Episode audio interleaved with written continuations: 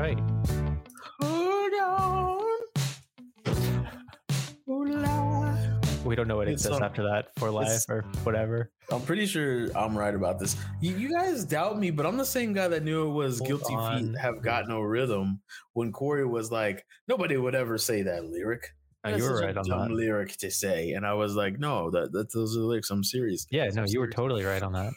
He's saying, "Hold on for life," okay, because that's what we're doing, right? I mean, the the amount that I've held versus the amount that I've sold mm-hmm. is like if there's a hold to sold ratio, mm-hmm. it hella would be like whole numbers. You know what I'm saying? Mm, no, hold on the top, sold on the bottom. Mm-hmm. Small number on the bottom, big number, right? Like, uh, you know, you dumped no just whole numbers, baby, whole so numbers. You, you dumped everything. Do I look like Charlie Lee? Hmm? Do I look like Vitalik Vitalik Buterin? Hmm? I don't I mean, know. He, I, I don't think he's he's he's only dumped. How much has he dumped? I don't know. We're going to go into it. Uh, welcome to the Bitcoin podcast, ladies and gents, ladies and ladies. This show is for the ladies. All right. Uh, this is, this is episode three forty, fifty, three, four, three, episode three hundred and nope, that's not it. But we can throw that up there. Uh, this is episode three hundred and fifty-three. fifty-three. If it's uh, not, let me let me look in the Slack. Hold up. Keep talking. three fifty-two coming in hot from Alicia. Oh, Thank you very much, Alicia. I appreciate you for the assist there. I'm gonna slam dunk it. This is episode three hundred fifty-two of the Bitcoin podcast. Here we go again, doing our thing, uh, presenting with to you crypto news and blockchain things. I'm the host that talks first, uh, D. And I'm the host that talks third because the host that talks second is currently absent. That's right. Uh, Corey is taking a personal personal day from the podcast. All right. Uh, they call it personal health day. Mental health day. That's what they call them now. That's that new millennial hot slickness. Somebody hit me with that. One of my employees hit me with that this week. And then you I fired them. I need a mental health day. And I said, okay. You can get all the days you want, baby, because you're fired. No, I'm kidding. That did not happen. Um, you know, they got their health, you know, mental health. You know, it's important. I th- I think, you know why it's new and it's important, Jesse, to have mental health days? Tell me. Because our fathers and their fathers, sorry, and mothers and their mothers, you know, okay. We're twenty twenty-one, we're woke, uh, did not have to deal with as much noise as we do. Noise, you mean like ambient stress? I yes, exactly. The noise of everyday living when it comes to um uh email notifications, mm-hmm. real mail notifications, phone calls, texts, chat groups, messenger groups, different chat groups and different messenger groups and different apps, um, Facebooks, your Instagrams. There's just so much noise in life these days. So many, so many messages sent and received that sometimes you just gotta like pause. Like, okay, pause. Like, I just need no messages to go in or out. I just want to stare at this still lake for like two hours, right? Like, we need mental health days. Like back in the day when it was just a phone and you got a phone call, uh, and I was like, that's it. You never heard from that person, entity, or thing again until they called you again. That's it. You know, like, can you imagine back in the fifties when you're like, all right, honey, I'm going to work. And you never heard from that person the rest of the day. And then you come back and you're like, oh, yeah, you're still alive. Hey, I made it back from work. You know, how was your day? You know, like, how do you think of all the stuff that you say? Like, it just flows. It's like, because like, that's the way it was then. That they don't need mental health days when, you know, but me, like me and my girl, we talk like ten thousand times an hour in five different apps. She's like, hey, did you get my message in that app? And I'm like, why, why message me there? Just text me. She's like, no, because we were talking about something totally different in that app. And we're talking about something in this app. So it's like, it's just a lot. It's a wow. lot. You guys use more than one app? It's like four, like four yeah. apps. So uh, it's like I four different simultaneous conversations. It sounds, sounds stressful. It's not stressful. It's just, you no. know, you need mental health. Right. Oh, mental health. And then, okay. and then think about work, right? You got email, you got phone, mm-hmm. and you got text, and you got to be available on all of them. Oh, and the brand new business thing, which is chat groups, right? A business can chat with another business, right? So you got to watch all four lines of communication and try to funnel what type of communication goes into which type of way to communicate. And you just got to monitor it all. You got to, it's a lot, bro, when you think about it. I wish I could just like hang out with you for a day and like on your busiest day, and I could just like see what you do. That'd be a lot of what I do is like f- talking on the phone like this and typing at the same time. That's it. Hmm. And then driving, a lot of driving involved. It's a lot. Do you sing in the car when you drive? Uh, I do like to sing actually, but the latest song I sing is Justin, Sir Justin Bieber's Peaches. It's a very good song. Oh, interesting. It's a very good song. Wouldn't take you for a Justin Bieber fan. Uh, he's very popular with the blacks, you know, very popular. All right, let's get to the news. Let's get to some real shit. Okay, so we don't talk about Bitcoin a lot, but maybe we should, considering the name. But one of the things that's new with the Bitcoin Lightning Network, and if you're not familiar with the Bitcoin Lightning Network, then you're probably new to crypto. But the Bitcoin Lightning Network is a level, is a layer two scaling solution that was introduced many, many moons ago. Now, maybe a good four or five years ago now, um, as a way to essentially lock up Bitcoin um, from one party to another, and then those, we'll call them nodes, those channels, we'd call it channels. Uh, could then route Bitcoin transactions throughout the all the way down and through the layer two Lightning Network down to the Bitcoin network. Right. Very, very neat stuff. Right. So here's an example of Lightning. If Jesse and I both had ten Bitcoin and I said, hey, Jesse, I do a lot of business with you. Right. In a year, we're business partners. We're business to business partners. We do on average three hundred thousand dollars worth of business a year.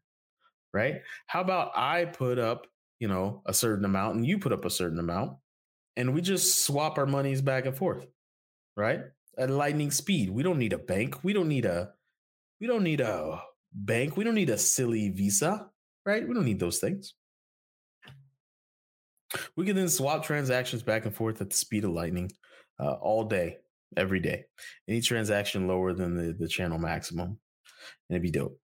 The thing about that is, obviously, your head is turning and you're like, what? How? What happens if one person shuts down the node? What happens if this? What happens if that? All those questions uh, can't be answered here in this podcast, but can be if you do just a little bit of research. But the biggest thing with the Lightning Network is you could not dually fund a channel. So it would be either be up to Jesse to trust me to launch a channel that was big enough to support the commerce we needed to run through it, or me to trust Jesse. But now we can own stake in this channel. I could say, hey, Jesse, me and you do three K worth of business between us every year. How about you put up two hundred, I put up two hundred, and we launch a node, and da da da da. Right? So, you know, it all sounds good when it's coming out of your mouth, but finally we've got to the point where you can dually fund uh, a Lightning channel, which is is is kind of neat, right? Um, it, it it's kind of neat. Um, and the Lightning Network still has a lot of growth to do. The thing that I most dislike about the Lightning Network right now is that you can't just go spend Bitcoin at a place and it just automatically go through the route Lightning Network for payment and then to the real Bitcoin network for settlement. Right? I wish that you could. But you have to specify, like if I were at a gas station, this gas station happened to do crypto, that would be like, we either take Bitcoin and take Bitcoin Lightning, or we don't, right? Like you have to say, hey, I'm paying with Bitcoin Lightning. And they would be like, oh, well, I happen to accept Bitcoin Lightning. Or if they didn't, they would just be like, yeah, I don't do Bitcoin Lightning. See how that doesn't make any sense? That's like, do you take my dollars, my fast dollars or my slow dollars? It doesn't make any sense, right? What's a coin join? You know what that is? Uh, I think Coin Join, if I'm not mistaken, is when you put a whole bunch of U T X Os like in one bucket and then you send the transaction. So what that ends up doing is obfuscating obfuscating your transaction. So for oh, example, yeah. right? So like if you if me and you and fifteen other people all put our U T X Os in a bucket, but then the payments that we were trying to make on the other end of the transactions were all equivalent to what they were supposed to be. If we've mixed the U T X Os, then nobody knows who's anybody. Right. Very it says, uh, says finally with C Lightning's multi-fund channel, command nodes can open multiple Lightning channels at once when other nodes can uh, also contribute. These uh, opens approximate a coin join. Multi-party transactions break some of some on-chain correlation capabilities. Mm. So Alicia just put here, I can read this. What is Coin Join?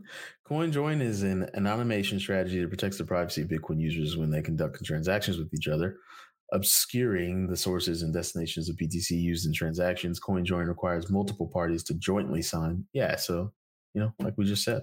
Yeah. Mixing right. the coins. You're combining U T X Os into like your batching transactions. Pretty much. Yeah. So, man, I'm surprised I know stuff like that off the top of my head sometimes. Me, I'm really shocked. I'm glad I got I am. You. I'm like Orlando Jones in uh, The Time Machine. Have you seen that movie? Mm, that must be a little bit old. Okay. We're going to move on. We're going to move on to a different topic. Uh, topic dose. So Ethereum creator Vitalik Buterin donated over one billion dollars to India's COVID relief via Shiba Inu, I believe, right? He did. He did. So this is the story that I've been waiting for. You know, this is the story that gets your heart warm and gets your belly warm. And so long story short, there's this new token. That's the new meme hotness, and meme tokens are a thing here in twenty twenty-one. You can meme something. I'm pretty sure somebody will meme crying Jordan just to do it. And then Jordan will be like, hey, I'm Michael Jordan. I'm going to try to, the Time Machine came out in two thousand two, by the way. Hey, I'm Michael Jordan. I'm going to try to sue you. And they're going to be like, this is a crypto token, bro. Like, do something about it. So, so anyways, meme tokens. Um, Shiba Inu is the latest one. Doge is the most popular one, quite obviously. And, uh, you know, oh, Vitalik Buterin donated over one billion dollars. That's not Shiba Inu. That's Doge. You got Shiba? We got Shiba up there? Yeah, it's Shiba. No. Oh, oh that is Shiba Inu. That's the actual dog. Yeah. So there's a token called Shiba Inu. Anyways. Uh, so he donated a billion dollars. The reason I think this story is dope is because like big crypto needs some good news to combat the heavy, heavy flurries of bad news it's about to face from governments around the world, right? We're about to get hit with onslaughts of this is for terrorists. This is for criminals. Crypto's for this, crypto's for that, crypto's for, you know, why wouldn't you want to be a part of the bank? Why why are you avoiding having a bank account? Like all kinds of awkward, weird evilness is headed towards crypto here in a little bit. Right. And so basically, uh, we need some good news. Vitalik said, you know what I'm gonna do? I'm gonna I'm gonna donate a billion dollars to India because India is getting straight ran right now um, by COVID. I don't know if anybody has been keeping track of that. I don't even want to mention it here because I don't think it's a show for that. But so he like he seems to donate his meme coins. Coins. It looks like he uh, he gave, I guess, roughly fifty-four million in in E T H to uh, GiveWell. Uh, it says that GiveWell is a nonprofit organization that evaluates the effectiveness of charities. And then he also sent uh, three hundred thirty-six million dollars worth of Elon, which is another shitcoin. Uh, to the Methuselah Foundation, which is a nonprofit dedicated to tissue engineering and making, quote, ninety the new fifty by twenty thirty. So it looks like the uh, like I think he's not really donating so much E T H as he is really just donating the shitcoins that somehow appear in his wallet. That's pretty interesting. Mm. That is pretty interesting. I bet you sometimes he wakes up and he's like, oh, wow, another five million today. Huh. It's got to be more than that, right? Oh yeah, it's gotta be way more. I mean, if yeah. you donate, he's probably he, like, oh, like he, he donated. It looks like all in all, he donated like one point, almost one point four billion dollars. Jesus, right? So he woke up and he had an extra, essentially like one point four, well, so probably like say one point three billion. Isn't that crazy? Just That's wake up. Cool. Just airdrop. But look at look at what he's doing for everyone. If it works, good. Good on him. Yeah, it's good a big if. Him. Big if. Right, right now, Ether's Ether's got a big old if around it right now. So Why? These gas fees are stupid, bro. I mean, I, I don't disagree. I tried to get a friend Shiba, and it was a three hundred dollar gas fee. No, a two hundred and seventy five dollar gas fee. Yeah, of course, all of the Shiba was for a friend, and so um, all, all thirty-nine yeah, funny bunking in into like all this. All thirty-nine stuff. Million of those Shiba were for a friend. Yeah, um, and so what have you learned? What do you mean? Have you learned that it was worth it or it's not worth it? Because it looks like it all tanked a lot. It was a fun gamble. Hold on, let me see. How much did I lose so far? So it's like thirty-eight percent on Shiba, and like Akita's like seventy-something percent loss. Elon's fifty-something percent loss. Uh, let me take a look. I'm taking a look at my Shiba valuation. Tell us the real damage. The emotional cost. uh, I lost some money on my Shiba gamble. Don't Not worry. A lot, but enough. And then you got to pay the transaction fees to reverse out of that. Do I? Goodbye. Goodbye. Or do I just say it's gone? Pretty much. That money is gone. You should probably do the latter. But hold up. Let me pretend like I'm into Doge real quick. Can we throw that sign up there? I'm going to be a fake Doger. Here it is. No, man. Everybody's going to be taking Shiba, bro. Shiba is going to be... Shiba's going to be the new currency. Um, you're going to see Shiba at gas stations. Uh, all Shiba has to do... I've heard this from every Dogecoiner I've met so far, one hundred percent. If Shiba gets to one dollar...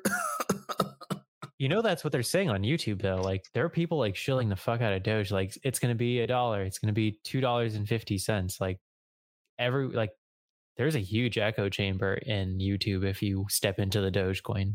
Some whales are going to go in there and take people's souls. That's what's going to happen. They're going to get tired of the noise. They're going to say, yeah. Let's get back to reality. They're going to step in there, just drain everyone's soul. I mean, that's right? What we think, but like maybe. I maybe, am it all. Maybe they won't. Maybe Dogecoin becomes the new Bitcoin. How How funny would that be? I would be laughing. If Dogecoin becomes the new Bitcoin, yeah. I'm I'm done with crypto. I'll tell you. I I will hang up this podcast. I will be like, hey guys, I was right but wrong all at the same time. I was all the way right and wrong. I'm gonna have to go live with my wrongness and just you know, yeah, so I'll be okay with the losses. You just be like, I can't worship the Doge. Yeah, I'm sorry, guys. I, I saw what was happening in the world and I opted out. Okay. That's what I'll be. So, um, so here's something, right? We'll just switch topics a little bit and then we'll get into the interview. But we have a uh, from the old S E C. If you don't know what the S E C is, then you've been living under a rock, right? Uh, Jesus, it's, you know, Securities and Exchange Commission. Jesse, I thought you were going to bring it in on that. I thought you were. No, no, no, I'm just laughing because Joe posted uh, in general. He's like, just the three of us. And then he's like watching the, the YouTube channel uh, right now. Oh, he is? Yeah, yeah, yeah. Oh, hey, what's Joe, up, what's Joe? Up? Hey, thanks, man. Well, let's show your comment. Oh, wait, we just did. Sorry, but what's up, Joe? Uh, so here's the deal. There's a staff statement on fund registered under the Investment Company Act, investing in the Bitcoin futures market. So I guess what this means in a nutshell is that finally, you know, like the U S government is stepping in with guidance on how to invest in things. And, you know, I don't mean to beat a dead drum. Does that, no, beat a dead horse, beat a dead drum. I don't mean to be- I'm sorry. That's so stupid. I don't mean to beat a dead horse. Uh, But, you know, when governments start giving guidance on how you can put large sums of money into things in a safe way to keep you out of jail, it means that the government is prepared to defend you in certain situations if you've put large sums of money at things, right? Or persecute you, prosecute you, not persecute, prosecute you. So um, basically what it means is that that institutional money that we've been clamoring on about that's coming into Bitcoin and crypto, like the dumb institutional money is is still sitting on the sidelines. The smart institutional money is already here and has been for years, and they're just building, stacking up the dough, baby, stacking up that bread dough, baby, just stacking that sourdough. Have you ever tasted or made sourdough, Jesse, from scratch? Yeah. Not tasted, but made it? Yeah. Bro. No, no, I've never I've never made it, but I've watched it being made in front of me. Stacking a dough, baby. They're just stacking it. So then by the time the dumb institutional money is like, oh, we were lazy, we forgot about it, let's let's go buy some crypto, why not, just preserve our wealth. Well, by the time that's happened, it's too late. And the, you know, smart money has, you know, legal inoculation to, to have the value that they have, and also legal inoculation and precedent to start creating derivatives of their value and selling that to all the dumb people. Not dumb, I think, just I think not, people like to say like smart money hasn't made it in, or like the big money, but like big money has made it in. And mm-hmm. I think I think it's good to like that you're kind of delineating mm-hmm. it's the smart big money, because they're not just buying up tokens, right? That's not the, the way that they move. They they move by uh, purchasing like an initial equity in like in a lot of the infrastructure that's being built out surrounding, you know, um, exchanges, um, just everything that provides utility to the space. Mm-hmm. Um, so it's it's just interesting that the the the dumb big money is going to be like when people's four oh one k's uh, get invested, right? I think that's mm-hmm. what we've been saying over the years. It's like when you don't know, but uh, your retirement, your your like Vanguard retirement twenty thirty or twenty forty or whatever it is, that E T F is split up into exposure to like maybe Uh, Fidelity's Bitcoin E T F or, or, you know, Grayscale's Bitcoin E T F when they when they do come. So it's just going to be interesting. Absolutely. Um, hey, I would like to do something to show. So here's the things, like me and Corey, we've we've had for years. We've had, it's like, you know. Sorry, I don't want to completely ignore what you said, Jesse. No, no, no. You're gonna you're gonna shill uh, Joe's stuff. Go for it. I, I wasn't gonna shill it. But I'm also going to not ignore what she... I wasn't going to shill. I'm not going to shill it. Don't. Why would you kill the surprise, Jesse? You oh, kill sorry. the surprise. Don't sorry. kill the surprise. I Joe, mean, nothing's going to happen. Nothing's going to happen, Joe. Um, but I think it, what you said, yes, to double down, it's important to delineate that there is smart money and dumb money, and on all levels of adoption and all wealth levels and on every everything, right? And mm-hmm. so... That was, it goes all the way back to like you buying the pickaxes, or you going out there, you trying to dig for gold, or sorry, are you building and selling, selling pickaxes. pickaxes, or are you going out there, you know what I'm saying? You want to play both. Majority selling the infrastructure. Yep. Yeah. Sometimes you do it a circle. Like I'm going to sell the infrastructure, then buy the gold, then sell the infrastructure and buy the gold. Like you just kind of keep it, you know, so you can just, you know, you just circle it in a cyclone. Mm. And that's what smart money does. It gets way ahead of the curve. Like I said, starts paving the roads and adding toll booths. And then next thing you know, they're making money hand over foot. And they're like, oh, maybe we should just, I don't know, fly to Mars. I don't know what rich people are thinking nowadays. Wealthy people. But yeah, I mean, they have what companies, rocket companies. That's the new thing. I love how Google was so wealthy. They were like, let's just make another company and split up all of our wealth into these other smaller companies. Like, wait, Google split Al- off? Alphabet. Right? Didn't they make Alphabet? No, that's their parent company. Yeah, but it was just Google, and then they made Alphabet. I thought Alphabet as a parent company has always been in existence. No, I thought Al- Alphabet was after Google. Got really? Them. Okay. Yeah, and then they were like, "Well, we're just going to make this other company called Alphabet," which instead of, but not, it owns Google, so how can yeah, you do exactly? That? They just retro did it. Okay, I'm I'm not. I can't fact check that. Hold on, hold on. Let's let's fact check it. Let's do this. Okay. I'm going to Google it. Let's, let's talk about, uh, while you do that, can I add this to the stream? Yeah. You should come on stream, Joe. You should talk about your project. That's what we should have you do. Joe, why don't, can we can we bring Joe on here? Yeah, I mean, I'm pretty sure if he joins, like if you Joe. give him a link, he could. Joe, you want to come up in here? Let Joe, us know, bro. Come come here and give us a response project. Here in the comments. We can get you in here. You got a camera? You got a mic? You want in on this? Yeah, comment in the YouTube, Joe. So I guess we wait. So how's so did Alphabet come well, first? The Investopedia, this is mm-hmm. the article on why Google became Alphabet. So if I remember uh, yeah, tense, right. yeah. verb tense. Yeah. So Google got so large and had so much money, right? And had so the, the the comment that people make, it was the Biggie, Sir Biggie Smalls himself and Knight uh, Sean Puffy Combs. He said, he said, mo money. They said, mo money, mo problems. And let me tell you something, it's facts. So Google got so fucking big. They were like, we need to do something about this. How about we just make this other giant company that owns these four shards of company, and we kind of take Google and we just break it apart a little bit. And then there's this big company called Alphabet, and then there's Google, and there's other stuff. I don't know. There's like two more, I think. But uh, is he going to come in here? Is he coming? Uh, I don't know. Let me, let me, let me ping him on the general chat. You keep talking. Do your thing. Um. Uh, so going back to Um, I really have nothing left to say. I was going to talk about Joe's. Yeah, I know, I know. Cut to the interview. I know, I know. Let's cut to the interview and then hold Joe's thing. Um, I was like the only correspondent that they had in Los Angeles, so uh, they, you know, they they had me get a camera, started to shoot it, started to learn it, and then kind of just fell in love with uh, taking photos of palm trees. And fast forward, you know, six years, um, I've just fell in love with palm trees and have an infatuation with like the sense of uh, hope and tranquility that they provide. And they basically became like the main character to, you know, uh, my art. So that's who I am and, and what I'm about in a very simple way. But yeah, nice to meet you guys. He's also an insanely humble guy, so I'll brag on his behalf. Um, he just wrapped up. We're not recording yet. Do you want to say some of this for the recording?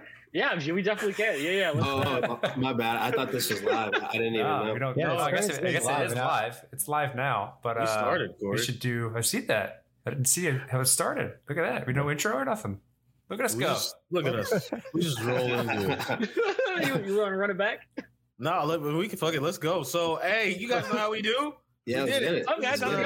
Up, Another up, Bitcoin podcast interview. Today, we're joined on seven twenty-one Collective, uh, represented here by Aram Barnett and Will Nichols. You heard a little bit about Will there. Uh, you know, infatuated with palm trees. That's hyper focused, man. I love it. He's not like, lying. I'm looking through the Instagram right now, and there's a lot of palm trees. All palm trees. yeah, yeah, yeah. If somebody shows you a Christmas tree, you're like, get that shit out of my face. Listen to me. I do palm trees. No. Uh, thank you for the introduction, Will. Aram, yeah. I'll let you, you know, introduce yourself. This is, man, the last time you came on our show, though, Aram, we recorded via Skype. That's how long ago. Was it? It was. Yes, it was. We were we wow. were on Skype back then. It was the old he, days. Yeah. doop, doop, doop, doop, doop. But anyways. I think uh, I was like nineteen at the time. I've grown, not vertically, but I've gotten a lot bigger since we've last talked. Um, maybe a little bit smarter, depending on who you asked. Um, in regards to like who I am, goodness, I, I've been around the crypto space for years now. I think I'm best known for, you know, we, we talked about this. We were building CoinScore, which did like ratings assessments and do the yeah and due diligences um, for crypto tokens. Also worked on Crypto Pets, which was an N F T video game. Uh, entrepreneur in residence at Human Ventures, and then leading their blockchain wing over at Onward Labs, their chief innovation officer. Um, took a break from the crypto industry to work on video game stuff um, over at Powerboard. Uh, and now I'm just back in it with a vengeance, uh, working with uh, my amazing partner, Nam, uh, to launch something called the seven twenty-one Collective, which we're helping, you know, established artists like Will and brands go and create meaningful N F Ts. Um, so that's, uh, yeah, that's who I am. Okay. Can you describe meaningful N F Ts to me? Yeah, something that's not just a JPEG um, that somebody just didn't take a picture, like somebody like eating like a fruit and just throwing it up on like Rarible. Um, What what we wanted to do, and you know, Nam, who has like a really deep background, uh, runs a company called Pollinate, which is empowering a lot um, of our tech and development, and it's an art curation platform. Um, we realized that you know there's so much hype and like nonsense around N F Ts right now that there's not really good curation um, or real utility. And so, what we mean by meaningful N F T is something that um, is as technology forward facing as like crypto is and as blockchain is, um, with uh, cultural significance, right? We want to create pieces of art and work um, that will be able to be like, you know, known, that's recognizable, right? We're at the early phases of N F Ts, um, and we want to create something that has like impact. Uh, and so, you know, we're doing like exhibits. We're being able to uh, take the uh, U R L into I R L and then vice versa to go and you know, build these big assets for the metaverse. I like it. Take the U R L into I R L. I, know, I haven't heard that before. That's a nice phrase, though. I might have to. Uh, you mind if I snag that from you, Aram? Yeah, go for it. Go for it. I think it's. Uh, I, I mean, Will created it, especially with uh, with with his vision and what he wants to do, and that's. Uh, uh, I really wanted to, of course, to talk a lot about like what what we've been working on. Um, but you know, just uh, for background. Uh, you know, Nam and I came together to start seven twenty-one Collective. Um, and, you know, we've been talking with some pretty high profile brands and established artists like Will himself um, to go and create something that I think is going to be really impactful uh, with this first release. Um, and so, Will, if you just want to talk about it, what we're doing, and I can just chime in if there's any like, you know, deep technical things that you want me to go over. Yeah, no doubt. Um, I've always had an ambition to palm trees in New York. And it's just kind of like the logistics of doing that is just kind of difficult. Like it's an art exhibition that, you know, I've, I'm going to do eventually, like physical palm trees. But, you know, now with the technology and being able to bridge the gap between I R L and U R L, this is a more feasible way of me being able to provide, you know, New York City with uh, the symbol of hope and, and, and, and tranquility in the form of palm trees and augmented palm trees. So I'm going to be able to, you know, kind of use this lifelong art exhibition of releasing palm trees and placing them in places that, you know, have influenced me throughout my life and throughout my creative journey. Um, and the first chapter is going to be palm trees in New York. So I've selected five places in New York City where I will be placing um, these specific palm trees. Um, one is in uh, Harlem. Uh, one is at the Wall Street Bull. Um, fun fact, I when I used to work at Heist Nobody, I also moved across the country to work for an agency that was, uh, uh, it was working with Adidas. So basically, I got hit up on a Monday and they were like, yo, we need to know by Friday if you're going to take this job and move across the country uh, from L A to New York. And I flipped the coin and I did it. And it ended up being really funny because at that point I had two jobs and both of the jobs ended up being in front of uh, the Charging Bull on twenty-six Broadway in the same building. And I didn't know where they were actually located. So just like the essence of that place. And then Wall Street just kind of being like, I guess in like the traditional world, more like the mecca of finance and like the symbol of hustle, grit, and just kind of what New York embodies, just like the, the balance between hustle and flow, work and play, and um, just getting after and chasing your dreams. Uh, the other location is uh, Pianos in Lower East Side. It's like a place that, I don't know, to me, uh, New York it really inspires me by like the people, uh, not visually, but necessarily like the people, um, the energy, the random encounters because you're walking so much. Um, you know, living in L A, you you, you live in such a bubble. Uh, you're, you're in your car. You you you're listening to your music. Like if you're not um, planning to meet somebody or run into a friend or just have a chance encounter, like chance encounters are far and few in between in in, in New York. I mean in L A. So like I'm inspired by the people. So I, I wanted to select a place uh, called Pianos, which is like a place where my friends and I frequent to just, you know, kind of let loose and and, and have fun. Um, and I've had a lot of memories there and a lot of great stories that came out of there from my personal life that, you know, kind of just influenced me. Um, then another location is in Brooklyn, which is uh, at the ferry, the North Williamsburg Ferry. And why I chose the North Williamsburg Ferry is just to like kind of like have people stop and kind of admire the perspective of the city and like what it symbolizes, like so much work and so much um, amazing architecture has just been put into the city. And sometimes like when you're walking through the city, like days can go by without actually seeing and viewing the perspective because you're such like, you're in like the, the, the grid, you know, you're in like the cage of the city itself and days can go by without even seeing the skyline really.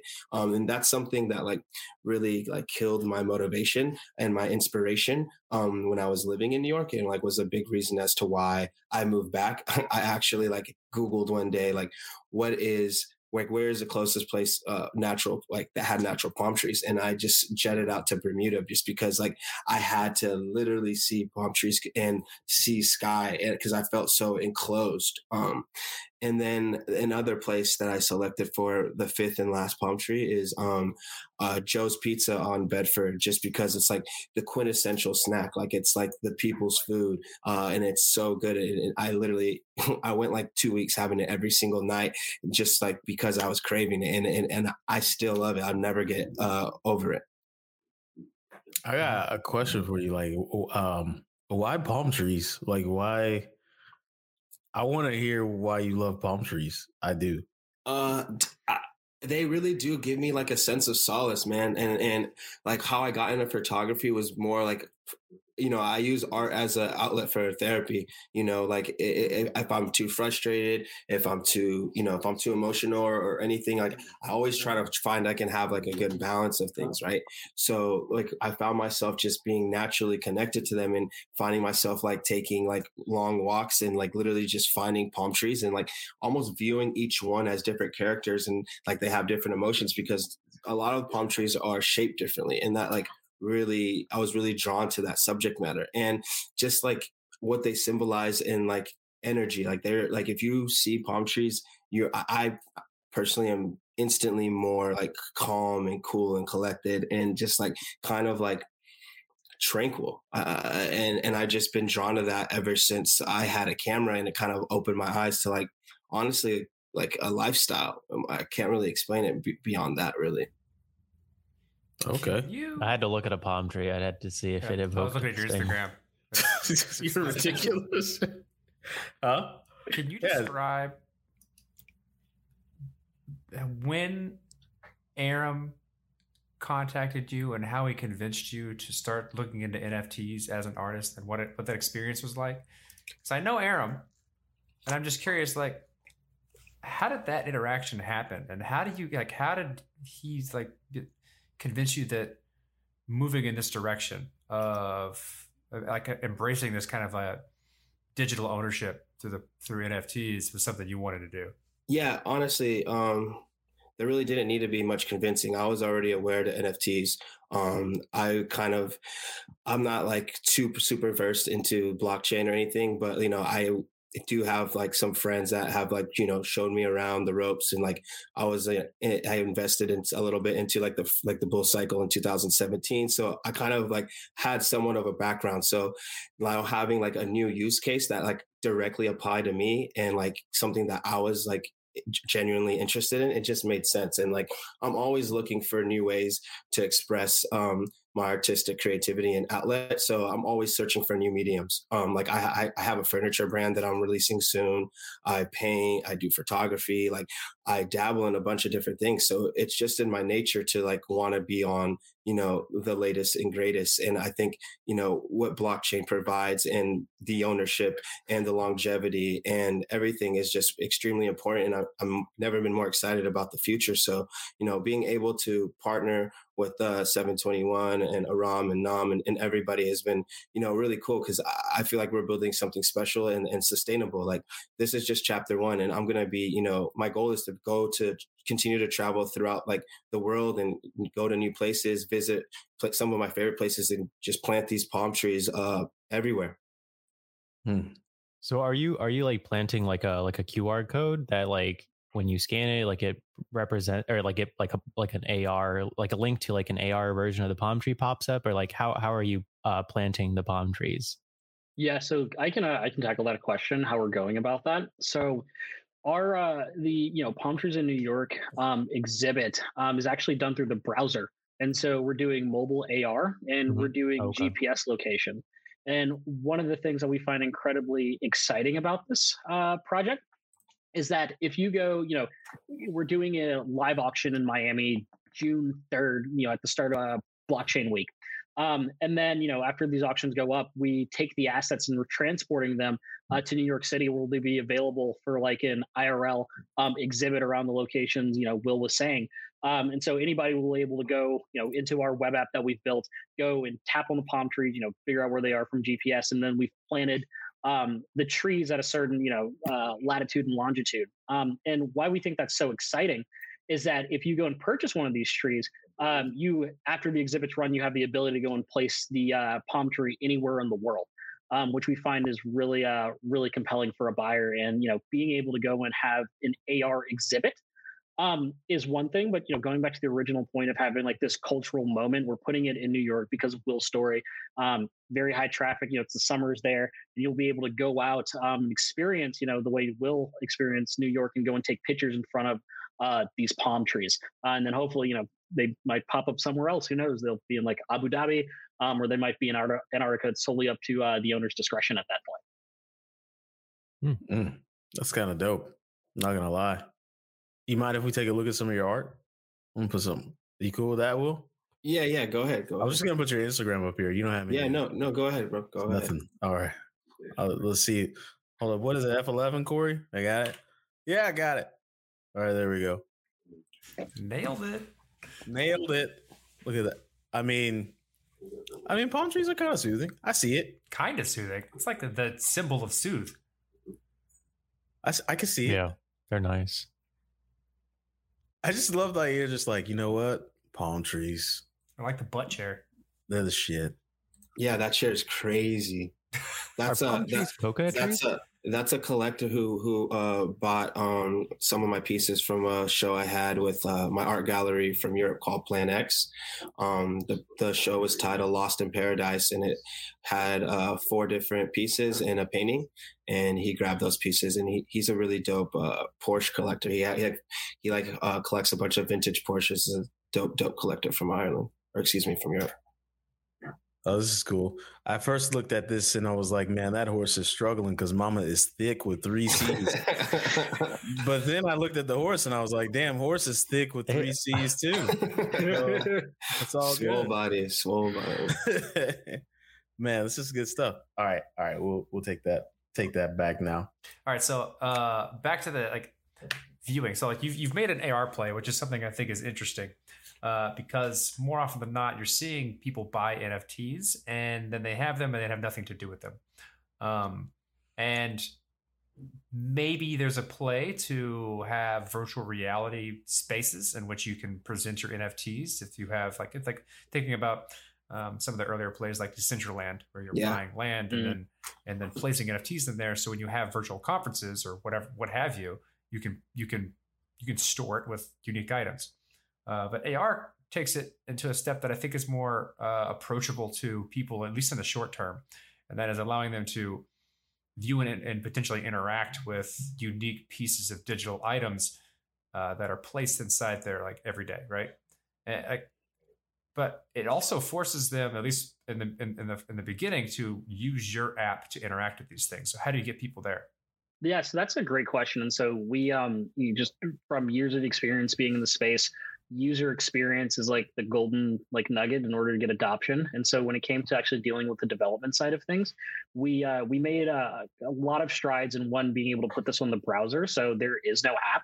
As long as you have a smartphone with a camera on it and a decent, uh, you know, like cell phone connection, uh, you'll be able to go and view uh, these assets, granted that you're in the actual location itself. So that was one barrier um, to entry that we just really dropped off. I thought it was incredibly important where, you know, if you wanted to, uh, you know, we could do a mobile application, uh, like an iOS app or an Android application, but that lowers the barrier of entry or increases the barrier of entry, excuse me, um, for people. And, you know, you don't want to do that. Like, you know, we want to create this culture experience. Everyone's able to view art, right? You know, there's ten billion cell phones on the planet. Being able to go and do it through like, you know, an Opera browser or, you know, Chrome browser, Safari. Um, we thought it was the most equitable thing for people to do to actually go and experience Um, Will's pieces. And so, you know, to the A R play, um, you know, I can look at a Beeple piece, right? I can look like at a fuck render piece right now, um, but I can't really interact with it. Um, and there's no real like, um, no real flexing, right? Being able to say I have the Beeple piece is cool, or being able to go to like the Louvre and take a picture in front of the Mona Lisa, right?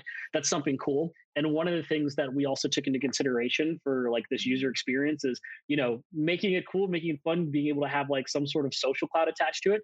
And so when people go and take a picture with these trees, we want people, well, like experience this N F T. We want people to be able to take a picture, right? Uh, right next to the tree, you know, maybe try to lean on it or something like that. doing whatever, you know, they want around it, um, and being like this, you know, this cultural marker, which, you know, we really wanted to to hit on. Um, and so we found that incredibly important to be able to do that across all platforms, um, and to be able to go and experience and interact with this piece firsthand. Mm. I definitely like, the, like taking a picture with. I can imagine uh, conferences being just lit with lit up with all kinds of like N F Ts that people are basically discovering through looking through their application or their their, their mobile device, and all kinds of shenanigans happening from there, or be like collectors basically like bringing all their stuff together, putting it in a corner and like selling their wares. Yeah, it, it's uh there's been like some early applications around this. There was one company called Vatoms, um, or Vatomic, that like took like the um, Apple map and then put A R apps on top of that. That was an A R kit just got released by Apple, um, but it, you know, it failed to take off. It was also a crypto play as well, where, you know, you would, you know, spin Vatoms to go and place these assets on the world. Um, and you know, A R, that was like two thousand eighteen, right? And A R isn't nearly as good as where it is now.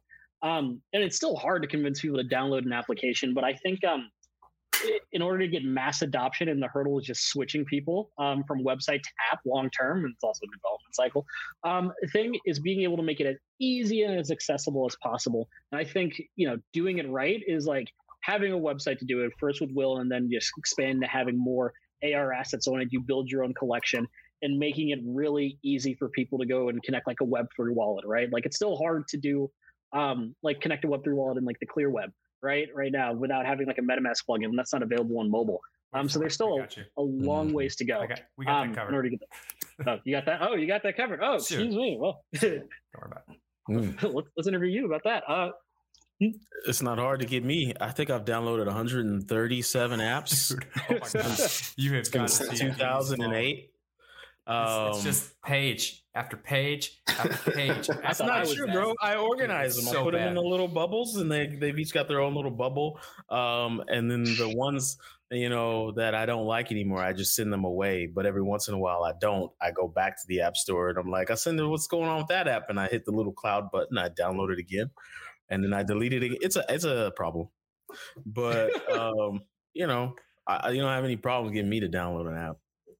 I gotta ask you, like, so do you create these palm trees? Like, uh, this is for Will. Do you create these palm trees? Like, are they original, or like, do you things like I go like down the street? I know Ice Cube lives on, and I find a palm tree and I recreate it, and then they'll sell to me. Like, this is Ice Cube's front yard palm tree. You know, you could have it. You know, I don't know. I'm just trying to see. Yeah, yeah, no. Go. For for uh, for the digital asset itself for this drop, is that? Yeah, yeah, for the oh. for the ones that you've done already. Okay, cool. So yeah, so basically, I created a three D model in Blender with my uh my friend, my partner, and uh, then I designed uh these unique skins that will, are overlaid onto the, the palm trees. Um, and that's gonna be each skin is gonna be unique, uh, like a one of one at each of the five locations.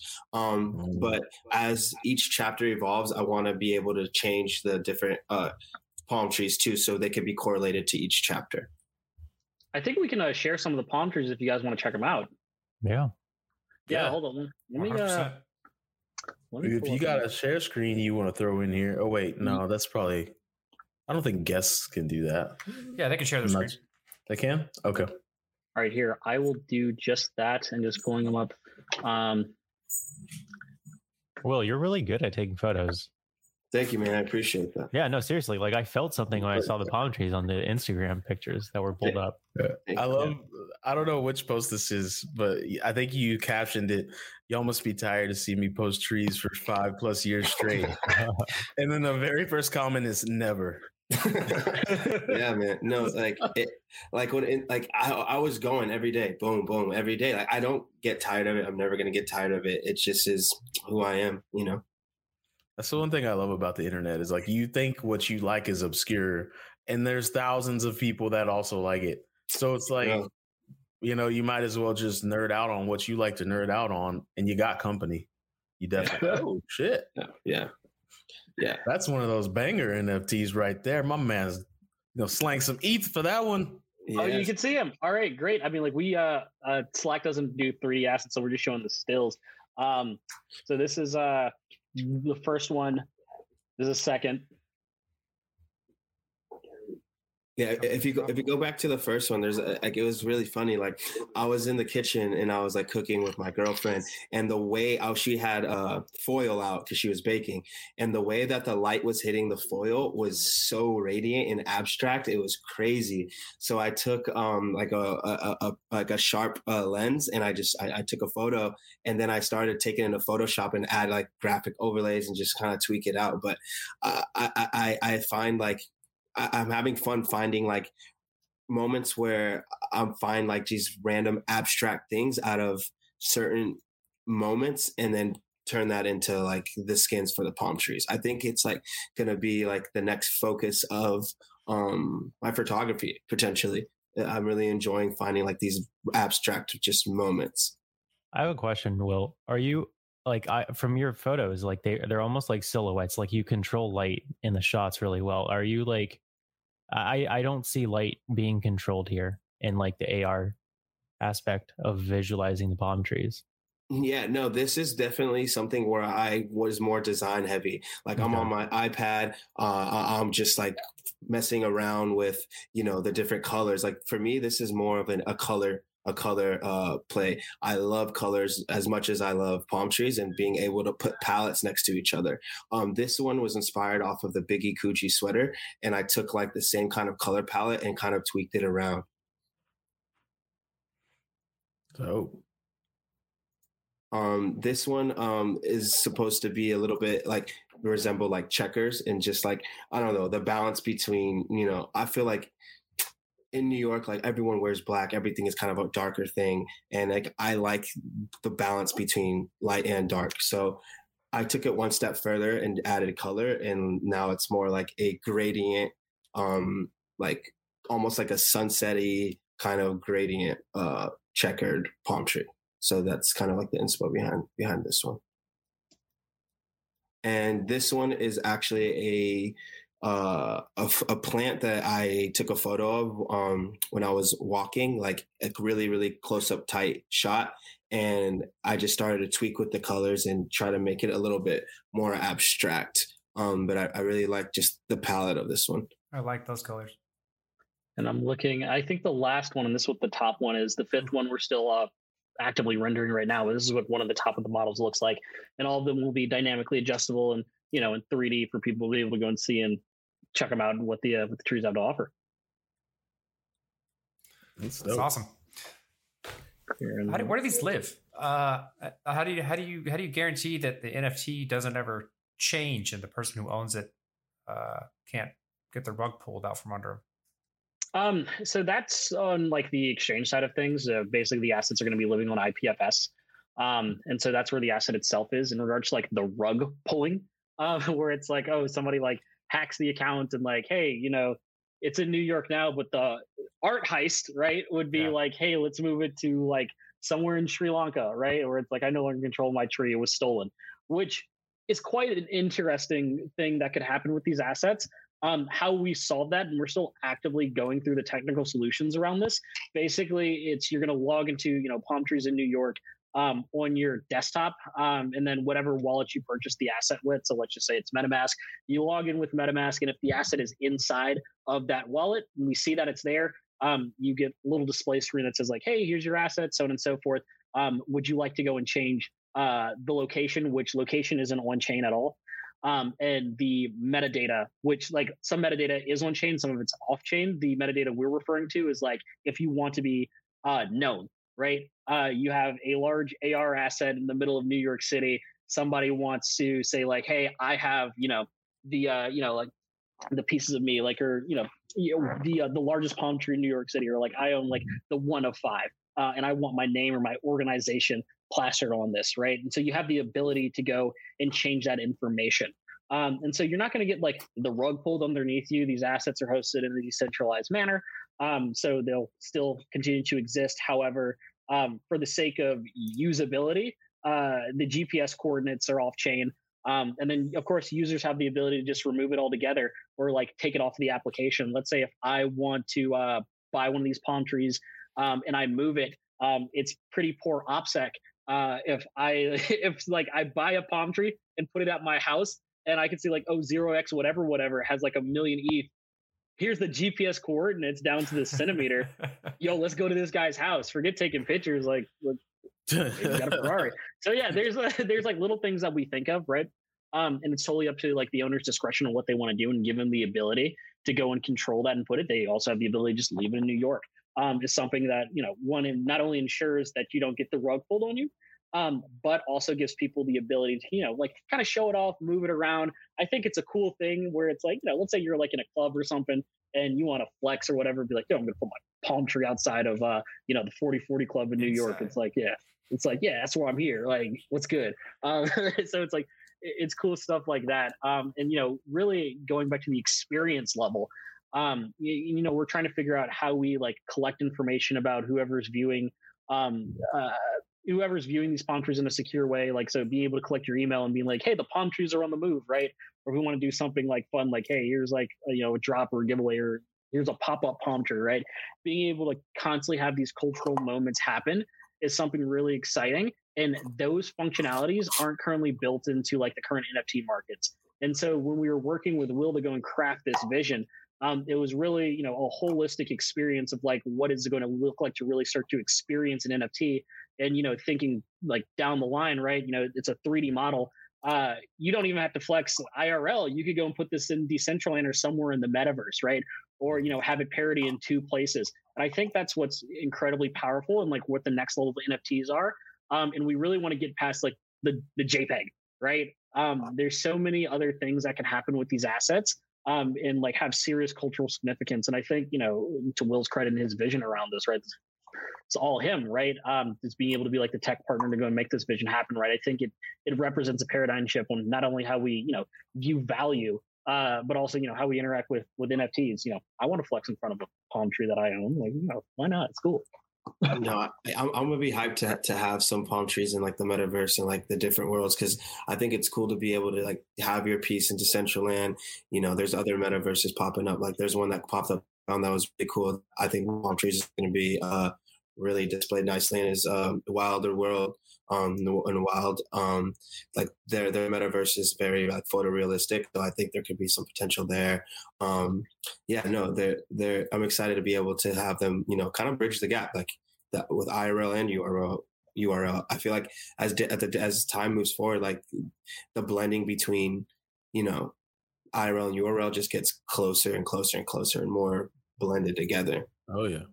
Would you be for or against making three T B P palm trees, one for Jesse, one for me, and one for Corey, and just like, just like look at our aura, I, you know what I mean, and then just make, make a palm a, tree, make a palm tree for each of us, and then you know it could add to your collection of palm trees. People could buy the D palm tree, yeah, yeah, put it anywhere. No, that that that would be really cool. No, for sure, for sure. Think just just uh, sleep on that. You know, yeah, no.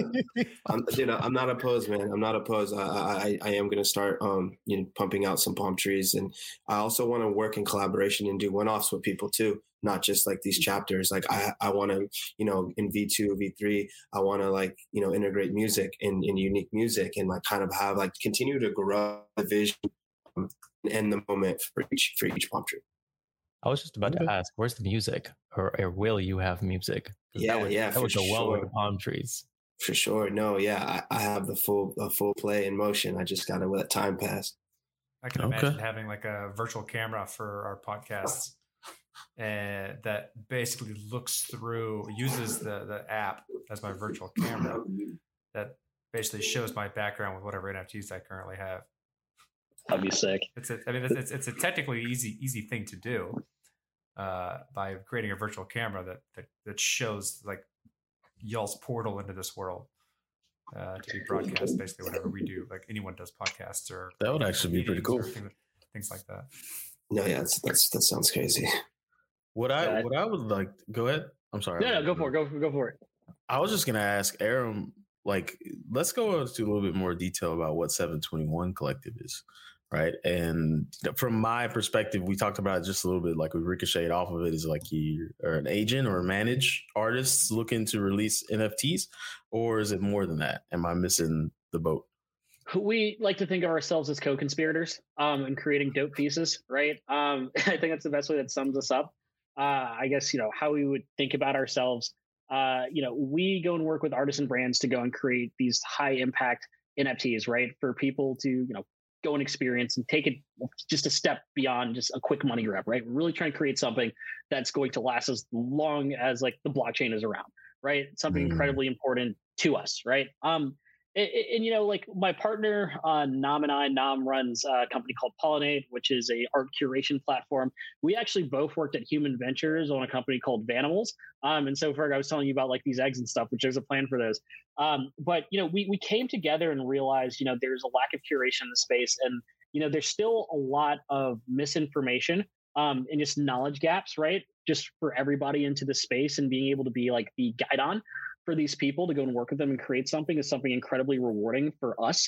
Um, and, you know, just great for the entire space as a whole. So if you can think of the seven twenty-one as, um, I, I think it would be appropriate to call us an agency minus the, uh, you know, the stigmatisms uh, around dealing with an agent, right? We we try to be incredibly equitable with the people who we work with um, and try to bring the wildest visions um, we can uh, to life. Um, and so, that, you know, that's uh, that's who we are. I think, you know, what we look at for for the future, we there's really going to be this blending of I R L and U R L, right? You know, A R glasses are going to be coming out. You know, your phone's powerful enough to go and deal with stuff. Video games are becoming incredibly high fidelity, and being able to go and have assets that you're able to go and port around that are, you know, be able to hold like not only value but significance, and you know that they're famous, right? Uh, nobody is really locking that down. I think we've seen like a little sprinkling of it, um, but. I think of it right now, the N F T space is kind of akin um, to the crypto market in two thousand seventeen, right? There's a bunch of like frothy stuff, right? Most of the stuff isn't going to be worth anything, um, but there's going to be very, very few projects um, and companies, especially N F Ts, right, that are going to be incredibly valuable. Um, and we are going to be one of those incredibly valuable like companies who are building these assets that are going to be, you know, have longevity. Uh, and so that's who we are, and that's what, what we're thinking of, and that's where we think of the future and how we're positioning ourselves. Mm, I like it. I like it because just, um, I think it was two weeks ago, I was talking with someone about N F Ts, and like you've said in this interview twice now, it's like beyond the JPEG, or it's not just a JPEG. And I was like, I feel like N F Ts can do a lot more. I feel like this whole making a smiley face and painting it orange and yellow and selling it for five E T H is just a little bit ex- irrational, and we're really not exploring, you know, what N F Ts can do, or uh, just what they can represent. So I like that you seem like you're like trying to dig into like, can we do more, and how do we do more? So that's pretty dope. Yeah. And, you know, I think another thing, it's like, you know, we, I think we're in a very unique position, especially my partner and I, that we have the experience, you know, Crypto Pets, two thousand seventeen, two thousand eighteen, N F Ts, Vanimals, two thousand eighteen, nineteen, Um, and now with the rise of all this stuff, it's like we are like in a really good spot to deliver on something amazing. Like, no offense to, you know, anybody who's starting an N F T project right now, but there's, you know, it's a steep learning curve, right? Um, and there's so many more unique things. Like I just put out an article around how um, what what I'm calling and coining it right now, um, B T C podcast, right? So world exclusive um, N F T two point oh, right? And so what that is, it's combining, um, yeah. an N F T with uh, dynamic data sets, right? Which is incredibly powerful. Um, I'm sure I'm going to butcher, butcher the protocol, um, but there's like an E R C eleven fifty-five uh, a token standard, which effectively it's a token that you're able to go and mint, hold, and transfer E R C twenty and E R C seven twenty-one tokens. Um, and that came out like a couple of years ago. And when I saw it, I was like, oh, this is really, really cool. Um, but didn't really do much with it. Now with the, you know, rise of stuff like a chain link, right? Uh, I think that contract or some form or deviation of it is going to underpin uh, what a real identity looks like. Um, and, and Corey, you can talk to a lot more about identity, but I think when it comes like into like the metaverse, being able to go and have little tokens that represent, um, you know, either data streams or being able to like be a piece of an asset, right, is going to be incredibly powerful. You know, I think a great example is, you know, I play a lot of video games, right? Um, and I think N F Ts, gamers as N F Ts might be a revenue generating asset. Um, if I, I'm able to go buy like a Shroud or a Ninja um, and go effectively use that underlying data that's dynamic, pulling from, let's say, like Activision's A P I, and go put them in, like, let's say, like a tournament. Um, and because I own that asset, if they're playing and they're winning and there's an economic incentive, me as the owner of that underlying asset um, can get an economic reward for that, right? Fantasy meets like real life, right? Horse racing is another cool thing. Um, it's incredibly powerful what's going to happen with N F Ts in the next five, ten years. And a lot of the projects that are mainstream right now are really scratching the surface, because it's like, hey, I'm famous, I like money, or E T H is ripping right now, and we're here for like a cash grab, right? You're not here for the long term, right? That's not bedrock stuff. And we really want to build the infrastructure and work with phenomenal artists like Will, different brands come up with our own stuff uh, that really sets the ground for like the next five, ten years. Um, and we are, you know, like I said, you know, we're hell bent on uh, you know, creating the metaverse and creating these uh, you know, cultural shaping uh, assets.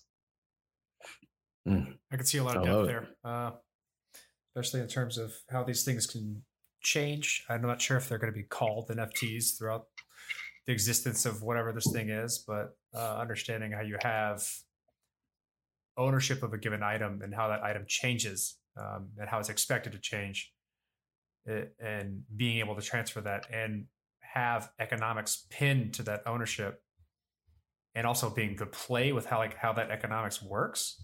So like how money flows from that thing into the person or people that hold it. And then, and then like the market around how valuable that is. You just talked about data sources, is going to get real interesting, to say the least. Right. Oh yeah. And, and, and N F Ts are this, is this like gamified way, at least the, in, its, in its current existence, this gamified way of playing around with that type of thing, because everyone un- intuitively understands the concept of like, there's this thing that's digital and now I can own it. And when I transfer it, I can make this intuitive leap of how, what, what happens physically when I do that. And mm-hmm. that then bleeds into kind of ideas like you're talking about on what other types of stuff can I do with data ownership and the people who want access to it, or like yeah. how to flex with that data ownership, things like that. So like, yeah, it's good that people are exploring and trying these things mm-hmm. and, and, and kind of, like you said, attempting to provide that infrastructure that uh, allows people to kind of try and figure out how we make this stuff way better uh, for like all the other stuff that we're trying to do. Because it's, it's, it's, hard, it's hard to explain in real words, but like having art and ownership of it gives people this intuition of like, I get that. I can get behind yeah. that. I had a question, yeah. um, which I'm like ninety-eight percent sure is yes. You can put things like, uh, this is probably definitely not the right phrasing. You can put things into an N F T, right? Well, what I mean by that is this, like, can I sign, if I get your palm tree, can I like sign it that I like, I've owned this now. It's, I, I signed it. It's me. So yes, you can. Um, how you go about that signing, right? It's, uh, so for our palm trees, you can't, you can't really, yes, you, I'm going to say yes, right? How I thought about signing it is like, there's a couple of ways, like, if like it's yours, right? You know, if you're if it inhabits the same wallet as like your E N S address, right? Uh, then it's like, yeah, you could like sign it that way, right? That's how we're yeah. kind of uh, notarizing like the pieces. Um, when the palm trees go up, you know, Will's E N S name is there, so we know it's like from the authenticated source. When it comes to like pushing like data back through um, the N F T, I you can one. I think it's going to be really expensive, and it's like, what data do you want to push, right? If there's like a parameter in the contract that says like, hey, um, like name, right? And like we can call like an update function, we can, um, and then like switch that on chain and then like it pops up. Um, my biggest concern is we try to keep it as simple as possible, because, you know, what happens if there's like some weird like bug, and I don't know, changing the name somehow allows you to like mint multiple palm trees or something weird, or transfer the ownership. Um, we haven't tried that stuff yet out. Um, and so I would say yes, but for the sake of, you know, this exhibit and for this asset right now, the majority of like the changing stuff is going to be off chain. Cool. Cool. I only ask because there's like, you know, there's notable places in the, on the planet, like that place people go and they put all their gum there. I don't know where it is, but it's like somewhere in Europe. And then there's a place people in, go. Uh, Seattle too. Yeah. You know, like things like that. There. If you create that kind of N F T where people can like have it and then they sign it, and then when they transfer, they there's like the little fragment of them that they left there. But um, that's yeah, why no, I, I'm definitely. I'm sure that there is. I haven't taken much time to think through that. Um, but now I have like this idea where it's like, you remember like on Reddit and people were still like, there's a web page with like a million pixels on it, and one yeah. pixel was a dollar. Like, it, someone's like one pixel, one E T H. Um, but like, um, being able to go and do that, I think that would be incredibly exciting. And if that lives as a smart contract, then it's like, all right, cool. It would be like a like a leaderboard style, um, you know, like a what's it called, leaderboard style array, and then like you would just adjust stuff. So like, there's some really interesting things that yeah, you probably could do it. Um, mm-hmm. uh, I'll get back to you on that, and maybe we, we launch one. All right, uh, you want to put some gum somewhere in the world? We'll make it happen. Uh, I I do. I want to put my gum some. No, I'm playing. Uh, it, so um, yeah, I don't know. I I think I'm good. Wrap. Let's wrap. I got I mean, a question real quick. I have to, actually, I did think of one. Jesse got a question. I okay. did. I, Jesse, I'm going to go yeah, before yeah, you. Go, go, for it, go, for it, go for it. I want to. No, I'm kidding. Go for it, man. No, you, you know. don't don't make it awkward, Jesse. Just. All right. All right. Can you guys see the uh, private chat? Will, you? Yes. Your microphone is muted, Will.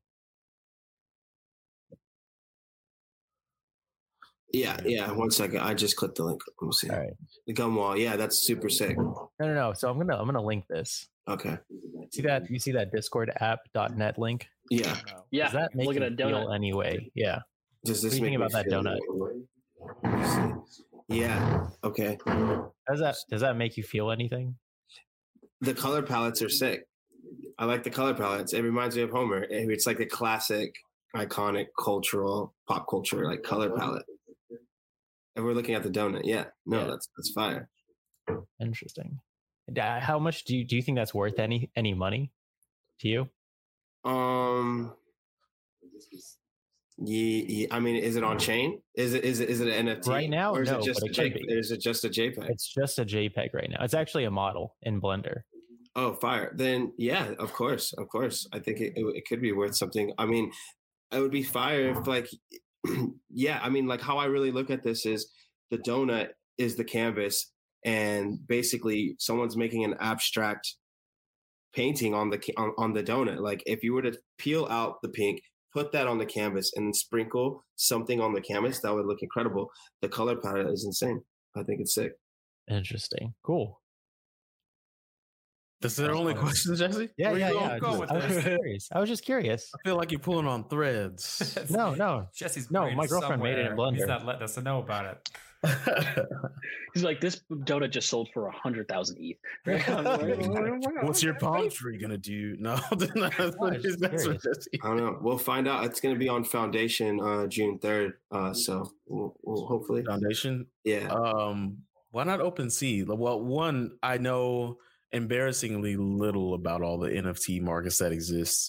Um, I mean, just because crypto has boomed in so many branches since twenty seventeen, so it's hard to know it all. But why not OpenSea? Why not? Is it Rarible, Mintable? Like, there's a few others. Why Foundation? I, I like the design. I like the experience. Um, I like to collect N F Ts and not just uh, make them. So uh, I kind of just like I like I like the design. I like the layout.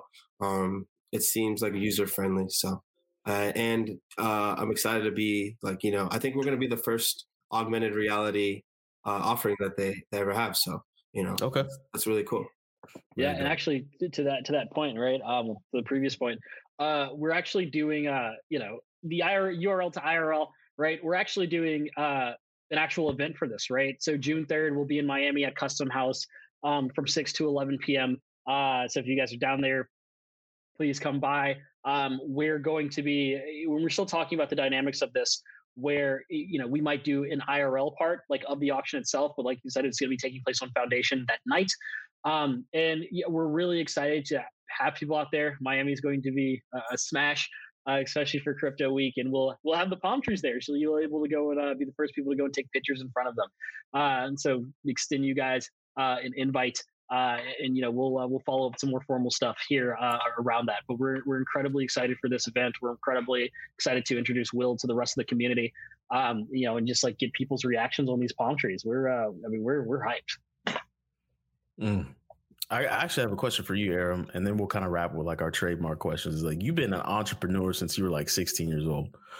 And it's been some years since you were on the show last. And and those are crypto years. So in crypto years, you have like eighty thousand years of experience as an as an entrepreneur. Like, just give some advice to our listeners that are either been in crypto for a really long time and they're like, you know what, I finally want to build something in crypto, or somebody who just got in yesterday. They aped into three billion Shiba tokens. They're telling all their friends about it. They're going to find out really soon that those eight billion tokens are probably going to be worth, I don't know, three planets the way crypto's going right now. So no, you know, like how do you, how do you give some advice to the newbies and, and the oldies about how to build in this space? Uh, great question. Um, I think the first thing is like, think about the user who's going to use this, right? Uh, and usability comes in multiple forms in crypto. It's not like you, people will overgo a good user experience uh, in exchange for financial gain. We've seen with like, you know, all these like old exchanges to get a Shiba or a Kita or whatever, you know, poop token is available this week, right? Um, and so being sure it's user focused is important. Um, making sure that, oh, hmm, let me let me think about this, because I've been writing a lot of notes and like information I would pass on that's not only just wise for uh, like crypto, but like all of uh, just being a founder. I think um, a question that I ask myself is, can I afford it? Right. Um, and it comes in the form of five questions. Can I afford starting, you know, a crypto company? Um, I think like first, uh, you know, technically, or do you have the skill sets to do it? Right. Um, or do you need to go and like hire somebody? Right. Because it all accrues like a cost. Okay. Um, so like if you can't do something technically, or you're not doing on the consulting side, if you can't afford it, find somebody who can help you go and deal that, right. Being be able to go find a co-founder. Can I afford it socially, right? Who do you know inside of the network? Um, or do you have like some unique uh, advantage? You know, are you PewDiePie, right? Or are you like Gary Vaynerchuk, who's able to go and spread stuff out really quickly um, and get something up to scale um, very fast? If not, work on developing your network. Um, can you afford something uh, mentally, right? Is something that a lot of people really don't talk around, but I think is incredibly important. Founding a company is incredibly stressful. Crypto makes it ten times harder because these markets are twenty-four seven and these things are always ripping, right? One moment you're probably a billionaire, the next moment your tokens are insolvent or the S E C is knocking down your door, right? Uh, and so can you afford something like mentally? These things are incredibly stressful. Um, what else? Can I afford something, uh, I said technically, um, financially, right? That's another thing. Um, the uh, the barrier entry of cost to building a business is incredibly, like a lot lower now. Um, and that's, uh, you know, that's great. I could probably stand up a e-commerce company right now with like a hundred bucks, maybe less, like, and I've done that to like pretty good success as well. Um, but if it's something like very, you know, taxing, right. Do you have the, uh, the people to go and back you, right? If not, what is the M V P and how do you get it out the door? And then I think it's, you know, can you build, like, can you afford it? Like, uh, mentally, are you smart enough to do what you're trying to build? Right. You can bite up more than you can chew. Like, and I've done it, right, in multiple ways. Um, I, I've got, like, when I was working at uh, Illuminate CoinScore, right, when we started that, we got two acquisition offers, right? Um, I was like eighteen, nineteen years old. People were offering me like tens of millions of dollars.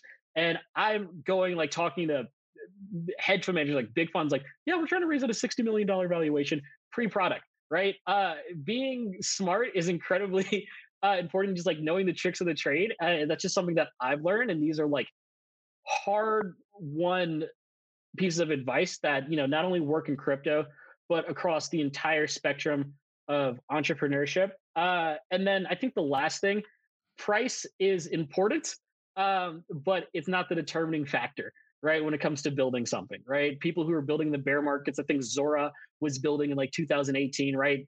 N F Ts are like, yeah, nobody really cares about them, right? And just keep building and having that conviction is key, because then, you know, hey, you're going to raise like an eighteen million dollars round. So keeping the faith around what you believe in um, and having diamond hands in all things is, you know, you know what I would say. So uh, hodl in all senses of the word, hodl your ideas, your vision, uh, your crypto, right? Uh, in your community, right? And so that's uh, that's my advice for being a founder. Okay. I hope that everyone listening slash watching were taking notes, because we're going to turn this episode into an N F T and you're getting on play. We say shit like that. That's all. We never going to do it. But um, Okay, so some trademark questions. Jesse, you want to hit them with yours? Sure. Uh, Will. Yeah. So this is my trademark question. Is what you do okay. actually hard? Is what I do actually hard? Mm-hmm. Yeah. Yeah. Because it doesn't, I can't force it. It's not like I can go into the gym and get a workout. It's mentally. It has to hit me more than I can force it. I can't force an, an idea. Inspiration just strikes. So I consider that hard to deal with and hard to manage and hard to to to to find inspiration. It's hard to find inspiration in things. So it, with that, yeah. I like it. Cool. Okay. I'm going to ask the uh, other one, but I'm going to give it to both of you. Will, you first. Okay. Um, which one do I want to use? Okay. And ten words or less. Can you describe blockchain? The future. Aram? Um, ten words or less. I got to count. Uh, because yeah. I, I I could do it. Let me think. Um, no, nailed it. So. Because I'm about to give like a technical answer, right? Uh. And do I have to explain to like a fifth grader, or is it just to y'all? To you. Oh, it's Let a it distributed, a distributed record of account and whatever account. Period. Distributed record of account. Period. All right. So that's three. Well done. Well okay. done, gentlemen. Yeah. All right. I'd, I'd say over the years of asking that question, people have gotten significantly better. Yeah, uh, man. Whittling it down to something core and, and to like their own belief, as opposed to like, or the early years, it was like uh, people just thought I said no. We'd be like, can you describe it ten words or less? They're like, no. yeah, yeah, no, for sure. It makes sense. It makes sense. It's crazy to see that evolve over time, for sure. Corey, can we mint your dogs as N F Ts? Yeah. They're just as cute as Shiba. What the fuck, bro? I was like, is that a Shiba Inu in the bag? Nah, she's a Kelpie. Kelpie is there a token for that yet? Is there a token for that? Kelpie, bro. Make, Make a Kelpie coin. We'll shoot it up to an eight billion dollars cap. Let's do it, bro. Let's send it. Let's, I would say we can make an N F T out of my dog, but my dog is ugly as fuck. So his eyes go like opposite directions, and he never. Your dog actually may be more mentable than Corey's. yeah, yeah. For real, people want that. Yeah. yeah I, what is what is what does Elon say? Irony loves fate. There you go. Yeah, it's, it's fun. And, and he's also strangely obsessed with turning my Xbox off and on. Like, it's really strange. Like, he turns it on, he stares at it, and he turns it off, and he walks away. And I'm like, you are a strange. What do you do on Elon? Xbox? I was like, what is Elon doing with your Xbox? I don't I don't play Xbox. I was gifted an Xbox, and I was like, but you know, I play PlayStation. They were like, yeah, but I have an extra Xbox. And I was like, well, hold on, what X? Is it like the, the new, the Series X or what? No, no, no. It's the X, what? Xbox One S X series, whatever. The one, one S, one. Something like that. The last generation. I think they're just making shit up. What are we going to call it this time? I don't know. Xbox uh, League Perfect. seventeen. Xbox League one. seventeen. All right. So, um, yeah, that's it. We don't have no questions, do we? Mm-mm. Wrap it up. Thanks, guys. Thanks for coming on the show. Right. And yeah, I look forward to guys. seeing these, pine, these, these, these palm trees. Thank you, thank We're you. Thanks for having us. Appreciate you it. You almost so said pine tree. You mother pine tree. I was gonna say pineapple because it's also a tropical plant. And for some reason, my brain went there. But then I, I'm looking at the palm trees on this screen, and I said palm tree. So. I don't even think pineapples grow on trees. I think they grow on like the ground. They probably they do. do. Not they do. So they grow on the ground. All right, that's your educational lesson for the day. It's your vegetation. I love it. That guy was. So, uh, I, I really like listening to his art and how he was really passionate about palm trees. I'm, I'm really starting to like having artists on the show. That's still what I've been saying. Yeah, I really appreciate Alicia bringing on artists. Yeah, they're really fun to listen to. It's it's it's fun to see them see things. But this is a this is a T B P exclusive, guys. Like, so me and Corey, from the onset of having the podcast, have always envisioned having an engaged community, right? It's always just always been like, man, like what if we could create like a global clubhouse? It's just us kicking it with people that have like interests like us. We're kicking it, right? And so we've had members in the Slack. Oh, and the Slack is what we always push. We're not going to other things. I know there's better things, but we like Slack. So, you know, you can join the Slack. We just bring in Joe. No, oh, just, run, just run him in. I was looking for the Slack emblem, but this works too. So Joe Joe's been like a listener. I think Joe's one of the first people that I knew for sure listened to every episode of our show, Um, and he told it. He's like, I'm listening, going back, and I'm listening to every episode. Joseph so that, Joe, welcome to the show. You've been on the show like two or three times, right?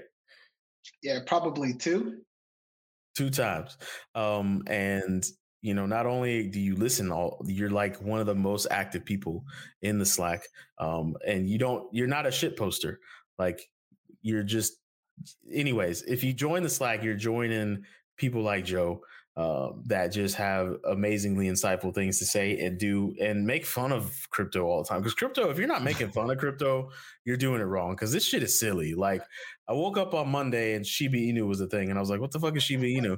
And then on Tuesday afternoon, my boss is like, let's buy forty million Shiba. And I'm like, but no. And he's like, do it, do it. And so then that happened. But anyways, Joe uh, also creates things, and this is one of the things that he's created. So I'm going to let him take it from here. All right. So about, I'd say about a week and a half ago, um, I was kind of brainstorming a couple of ideas and just watching a bunch of silly videos, mostly about people making random, you know, coins on Binance. And as I was looking at people making coins, there was some guy making a coin called Moon Cunt, I think. And he was going through his process of how he made the coin. And through halfway through his process, he explained that he would send a fraction of his supply to this dead coin address, which is just an address on Ethereum where you can send coins. And it's used as an advertising beacon for other people. So everybody goes to the same wallet address. They look at the transactions. They try to find coins that are there. And then they, you know, potentially invest in those coins. So I went to the wallet address and I looked at it, and I noticed that it had at the time eight billion dollars worth of coins in it on Binance Smart Chain. And so I was like, wow, that's a lot of that's a lot of value. A lot of people are sending a lot of tokens in there to advertise. And the, the highest supply that was sent is Pancake Swap's token. And then I said, hmm, I wonder if people are doing this on other chains. So I went back to the Ethereum blockchain and just went to Etherscan, looked at the dead coin address, and I saw that there was sixteen billion dollars worth of value in the Ethereum dead coin, or dead coin address.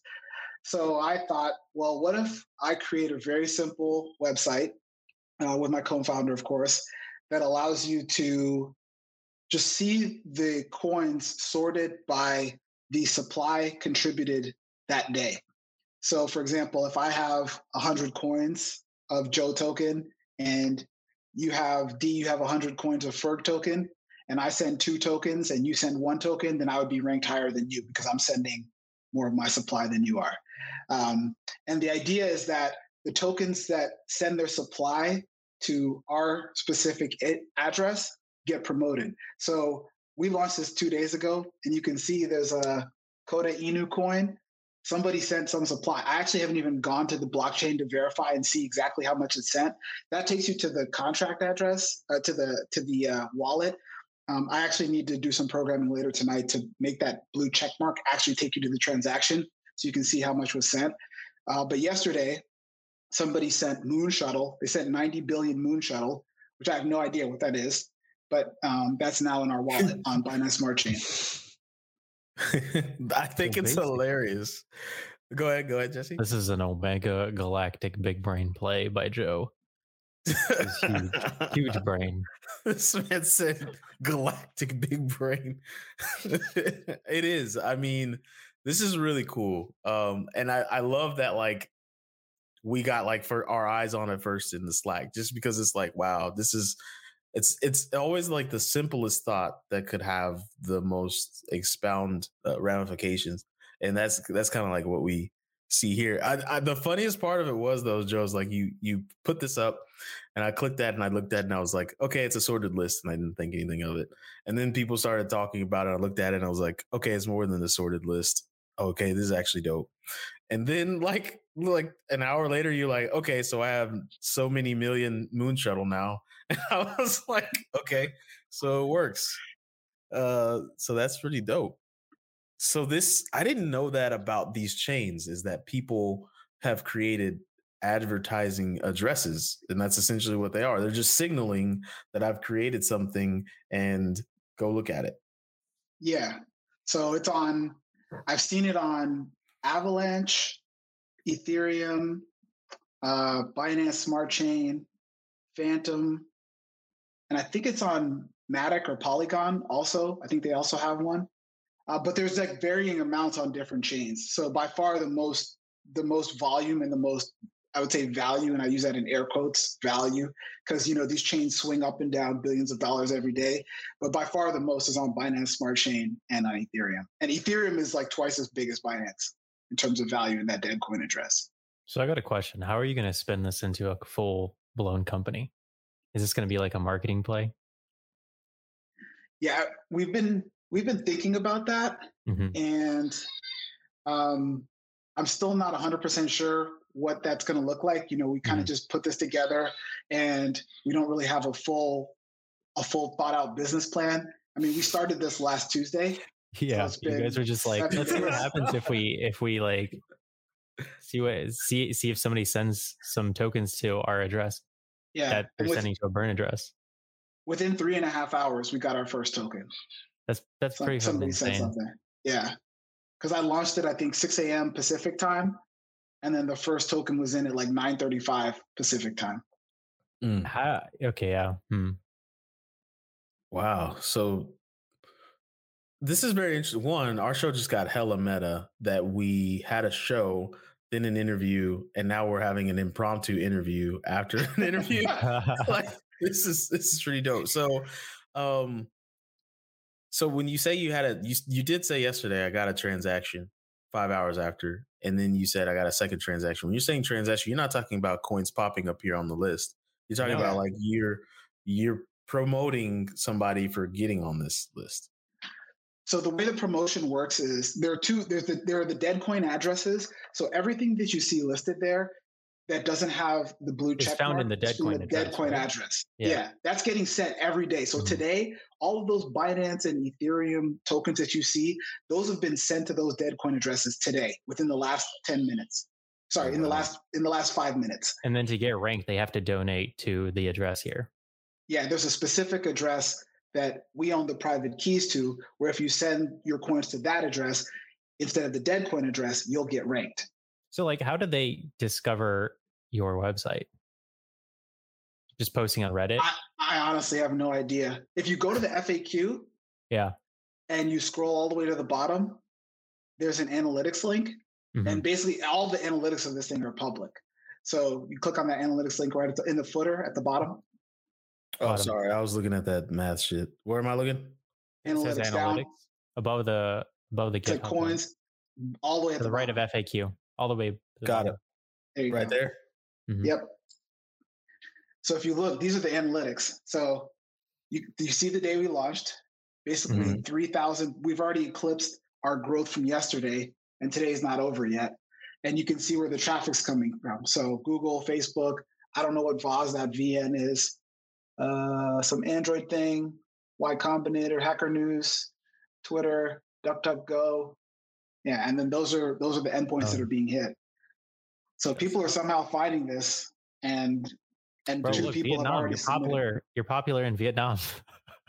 uh, oh, that's what that's probably what uh, V N is. Oh yeah, true, true. So whatever vo- Voz probably means like voice. Mm-hmm. So it's probably some chat system over there. I'm gonna. Cl- I'm not gonna click on that. Click it. So see what happens. I'm gonna click on it. Where does it take me? Voz dot v n is I did. Oh, this looks like it's Thai. This is Thai. Okay. This is all. This is all. How can it be Thai if it's Vietnamese? Voz dot v n. Oh no, sorry. This is. I was looking at the language, trying to decipher like what. Bro, the squiggly. Is. Not all squigglies are Thai. How dare you? How dare you? Hold on, let me look at it. Let me look. Let me click in here. So you, maybe... Yo, Joe, how jacked are you now? Are you still as jacked as before? Or like you took it down? No. What kind of interview is this? This is not that kind of show. I took it way down. Oh man. So this is dope, man. Well, one first, like, so this is what I'm talking about, listeners. Right? Is that like the level? This is we we do a very good job of attracting the right kind of people into our Slack group. Like we don't, we usually boot people who are full of shit and we try to stimulate conversation that's worthwhile. And most of the time you're talking to individuals with excellent ideas like this, right? So we just call it like the lightning effect of, of good ideas and, you know, surrounding yourself with like-minded people. So congratulations on launching something in like less than, I don't know how, when you had this idea, you know, but obviously, you know, it's, it's cooking. And sorry, I keep getting distracted by this math formula here, the rank formula. All, all that formula is, it just calculates the ranking by the percentage of the supply that's sent. So if it's the day, however many yeah. days ago, the absolute value, you add one so that you can get it sorted in the right order, and then mm-hmm. you multiply by the percentage. So if I send yeah. two percent of my supply and you send three percent of my supply, you're ranked higher than I am. You're ranked higher. It's a very, yeah, it's just a very simple formula. So I just wanted to make it public so that people are people understand what they have to do to get higher rankings. It's not arbitrary. Yep. This is this is slick, Joe. Like I said, Omega Galactic brain. Omega Galactic. Uh, why is Google asking me to translate your website into Welsh? Probably because uh, of all those coin um, names, funny uh, characters. Probably somewhere down below that you probably can't even see. There's there's hundreds. There probably there are at least ten thousand coins that we scrape from. Really? Yeah, there's a bunch of stuff. Yeah. Golly. So that's why, like, people, people, I'm starting to get like, uh, you know, you have those like frustration wrinkles on your forehead. I'm starting to get those uh, because people, because now in my social circles, I'm the crypto guy and should have seen this coming, right? Obviously. But I get asked on a daily basis about like, hey, you know, have you heard of W Z D token? And I'm like, what? Have you heard of, what's the other one? R L C? And I was like, what's R L C? And then somebody was like, have you heard of uh, P T something? And I was just like, look, I don't know what these tokens are. There's no, there's more tokens existing every day than like amount of days in the year. Sometimes like I can't keep up with all this. So it's crazy that there's this many Asia project. Interesting. Come explosion. Come explosion. That's an interesting token. I wonder if that goes anywhere. American Doge. Not not regular Doge, but American Doge. Oh man, money's big oily be- orange boob. America. I mean, money's gonna become a meme, and boomers aren't gonna know what to do with themselves. I bought the Snickers with Doge, baby. What? Don't worry about it. It's that new shit. Okay. Well, Joe, if you want to stick around, we were probably going to talk around one more thing and then wrap things uh, because, well, actually, should we? Alicia, I'll leave that up to you as the producer because the interview was pretty lengthy. What do you think? I'm looking in the private chat. You giving me the thumbs up to keep rambling? All right. She said topic. Topic it is. So let's talk about one more thing and then we'll riggedy, riggedy wrap from here. Um, So this thing is kind of really meta and it's really sh- under. So back when I had the dreams of grandeur of crypto being something that engulfed the planet and totally changed society. Well, that's starting to happen, right? But there's, you can deny that if you want to, and you can say I'm full of shit, whatever. But the Merriam-Webster put N F T in the dictionary and then released that moment as an N F T. No, that's that. that's pretty dope. So we're gonna hold up. We're gonna click on that link. It's Gizmodo. Merriam-Webster is selling the definition of N F T as an N F T, which means you can own something, sort of. That's the that's the article, right? And that's that's so meta. It kind of makes my brain hurt. But that's kind of the level. The, sorry, not the level. The depth at which crypto has to go. Right? It's got to become a part of language. It's got to become a part of everyday society. It's got to become those things in order to ever become quote unquote currency or money or any sort of value stream that people um, bank on. And sometimes I think I mean that quite literally. So uh, I don't know, Jesse, what do you think about that? Would you buy that N F T? No, I wouldn't buy that, but I, I would buy the N F Ts if they're involved in video games. Oh, that's, like uh, skins? Well, yeah. So it's there's another topic in that in that category of N F T news. Uh, Decentraland founder unveils project of bringing N F Ts to big time video games. Big time being like a I guess, um, a company, like a video game company that was formed by industry veterans who just, you know, are rolling in the crypto dough. And it looks mm-hmm. like they're going to be, um, they're going to be bringing, uh, it says N F Ts to the gaming world. So I think they're going to be doing it in a, probably a different way where you can swap N F Ts between different triple A titles. So that'll be interesting. Um, you know, I mean, I you play, you play a lot of P S five. I play one game and I'm kind of bored with that too. So oh. I don't, I mean, I get it, but I don't get it at the same time, but I don't, it's not for me to understand, right? Like when my cousin last year ran up to, uh, not my cousin. Well, yeah, my cousin ran up to my net, my uh, uncle, and he's like, uh, you know, um, hey, can I borrow thirty dollars to buy these dances on Fortnite? And I was like, what? Why? Like when I spent thirty dollars, I got a real game, like a whole game, you know, and it's just not for me to understand anymore. So, you know, and then, oh, and then I guys put a controversial post on the Facebooks. I said, uh, you not understanding cryptocurrency is the same reason, is along the same vein of you not understanding why your kid is asking you for money to buy fake guns and fake dances on Fortnite. And then everybody was like, it's not the same. And I was like, I don't know. It's kind of the same. Feels the same. Just, you don't understand it. Yeah. It just exists and it is what it is. But I think that, so those are the only N F Ts. Joe, do you have any N F Ts? Um, I have like, I have a real N F T. A real N F T? Yeah. I was going to be like, show us his keys to a supercar. Oh shit. What did you buy that? It? Oh no, that's not the right. That's not the one, right? This is the printed out Beeple. Okay, okay, okay. Oh, okay. Did you do it's that a- like to make a statement like I don't have the N F T, but I've got this? No, Joe actually owns the Beeple N F T. Yeah. Yeah, that's the Beeple. Oh, that's wow. Um, yeah, I, I downloaded it from I P F S and then I shrunk it down so that it could actually get uploaded to a printing service. And then I printed it out. I think Andy also has one. Damn. Dope. That's funny. Well, I thought for a second, I thought that was Ali Spagnola's, uh, what was it, like fifteen K E T H artwork? Yeah. I, I thought you bought it. I was like, oh, yeah. Shit.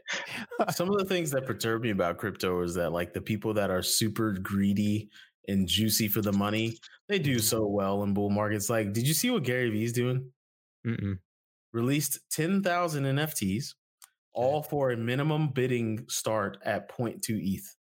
And some of the average is going up to like one point five E T H per N F T. For what? It, what are these? What is he just releasing? Wanted, just, just wanted to do it. Just wanted some like, money. What are, what are they about? Bro, one of these things looks like I drew it like drunk off my ass. It's a narwhal. It's just a squiggly narwhal. Did he draw them himself or like? I what? have no idea what this is about. I just okay. got a link to it today in Facebook Messenger. And like he's selling these things hand over foot. And he was like, yeah. yeah, I just wanted to do it. Just wanted to make some money. Fuck it. Why not? You he's know? Probably like, N F T craze is pretty much over. I'm just going to like fucking splooge all over it. See what I can make. Just drain it real quick. Yeah. So mm. we'll go ahead and wrap the show up. You know, I think it was pretty, pretty solid. it's pretty, it's pretty, I like having Joe here. Joe, this is fun. Yeah, man. We, we have to come on more here all the time, man. All the time we want to do this. So anyways, um, you know, thanks you guys that you become a patron. You know, go to patreon.com slash the Bitcoin podcast and you can become a patron. There's tiers that do things. Um, I should know them, but you know, I'm not the best creator. That's the new thing. Are you a creator? What are you creating? Ooh. Are you a creator? I called somebody out on my other podcast, Block Channel, about that because they were like, we're trying to stimulate the creator economy. And I was like, what is why? Not everyone's a creator. Like, I mean, everybody can just do like you can you can grab a microphone, record a podcast. Yeah, but I'm a creator, bro. I'm creative. Okay. You know? Right. But like not everybody is, you know. Some people just can't draw. Don't try to force them into creating to be on your platform to get traffic to your platform. Mm-hmm. Don't, don't do that. Not everybody's a creator. But anyways, I'm a creator, bro. Join the Slack. Join the Slack. Um, the bitcoin podcast dot com. Click the button. It says Slack. Join the Slack. If you can't do that, I don't even know how you got to the point where you're listening to me now. Uh, I, I really don't. Uh, you know, it's twenty twenty-one. If you can't follow like a link route to get to somewhere, I, I just don't know. All right. Um, what? Oh, this one's very serious. Uh, if you're listening to us on the Apple Podcasts, which is still the biggest podcast magnet. What happened to Spotify? Um, we're still like in a case because remember we had the music podcast. Well, they shut us down because some of the music was uh, copyrighted. So we're still dealing with that? We're still dealing with that, right? Okay. So now, so basically what happened was this. Spotify doesn't deal with that. A third party company deals with that.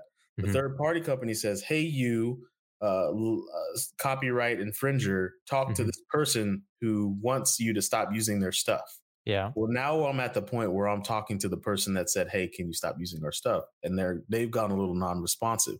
So now I'm talking to Spotify again and not the third party yeah. to say, hey, Spotify, can you, like, this person's not talking with, I'm trying to do all this in reverse. Sorry, people. At the end of the day, I don't need my hands. Uh, the, per- the person, the, I'm tired. So we're still waiting. We're still waiting. We're still waiting. Okay. Uh, Apple Podcast ratings. Yeah, go on your Apple Podcast. Give us five stars out of five. Don't give us anything lower than four. And we're very serious when we say this. Uh, Joe knows we're dead serious. If you're gonna give us four stars, you can go fuck yourself. Okay, we don't play with that shit. You play with you're playing with people's like ratings out here, right? This is some serious shit. Um, what else do we do? Ah, the shout outs. I did want to do a public service announcement, so we can take off Miss Harvey for just a second. Uh, this should go without saying. This is very common wisdom, but uh, in these bull markets, maybe you come across wealth, or maybe you're just a wealthy person. Um, I know, you know, a rapper would never say this, but don't go flaunting your wealth, okay? Because bad things come into your life when you start telling the entire world you have a lot of money, right? That's just the way it is. Can you imagine if somebody accidentally like linked address information to crypto wallet addresses? Oh my god! Oh my god! It'd be chaos in the streets. Just right? Say you're broke. Absolutely, like my man Jesse, the man. Broke no, no, I'm broke. He's broke as shit. Mm-hmm. Me too. I'm broke as fuck. No, that's not. A Joe's broke. broke. He's so broke he had to print out a Beeple. Yeah. yeah. I spent my last fifty dollars on that little tiny Yoda doll I have over there. Broke. Mm-hmm. Right. So here's the thing. Um, Go to go to Joe's website, token launch, lawn dot c h. That's that's that's really the main point. Go back to it. Yeah. No, no. What I mean is, like, for everybody who's listening, go check out the website. Yeah, go check out token launch. But what I was going to say is a public service announcement. Don't do that because we just saw an article in the Slack today what? that a lady, get this mm-hmm. man, and this is, you know, cover your ears, children, okay. held a man at gunpoint who was oh, claiming yeah. he was a Dogecoin millionaire, held his face. Put a gun up to this man's face and made him try to impregnate her. Like, I was wondering how you're going to say that. I, I didn't want to say it. I was trying to say it as like not lewd as possible. Mm-hmm, but yeah. He was basically like, hey, you're going to, you're going to put a baby in me or I'm mm-hmm. going to blow your head off. That's kind of scary. Like, yeah.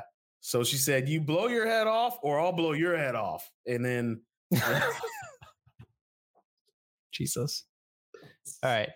Sorry. Public. That's not supposed to be funny. This man was essentially, you know, that's, yeah. yeah. He was threatened. So don't, don't say, don't threatened? say you got, bro, that's a capital R. That's, that's capital R A P E, bro. That's, that's it right there. Yeah. That's, that's it. So anyway, don't do that. Yeah. Don't go around one putting guns in people's faces. That's a clear public service. Now, the other thing is don't like, Don't the, don't tell people how much crypto you have unless you trust them like they're a brother or a family member. I'm I'm telling you, like, and I know some of you guys are saying not even family members are loyal. No, your family just sucks. Like, don't don't trust them unless you trust them, right? So that's that. That's all I'll say. Now let's get back to the task at hand, baby. Uh, Lori Harvey. Uh, sorry, that's the oh no, Zazi Beats. Shout out to you. Doing your thing, your career's sliding pretty quick, but I still know who you are and I still care. All right, Lori Harvey, doing your thing. Um, I don't even know why you're popular except for the reason that you are dating this guy right here, Michael B. Jordan. Um, here's the thing. I'm going to say some honesty here, and a lot of the crowd members are going to like it. This man cannot act, okay? What? No, he can act. He can act. Mm, he, he does be one in a type of movie. That means you know, he like, can't act. That's that means. Like that. No, that just means he doesn't have range. D. Tom Cruise can act, right? He's he does Mission Impossible very well. But if you go back to like Vanilla Sky, uh-huh. you go back to Cocktail, you go back okay. to the man can act. All right. Uh, what did he say? Turn on your sir. Location. Turn on your location. What does that mean? I don't know. What does that mean? I don't know. We'll find out. Ask Joe. Maybe but, maybe Joe knows.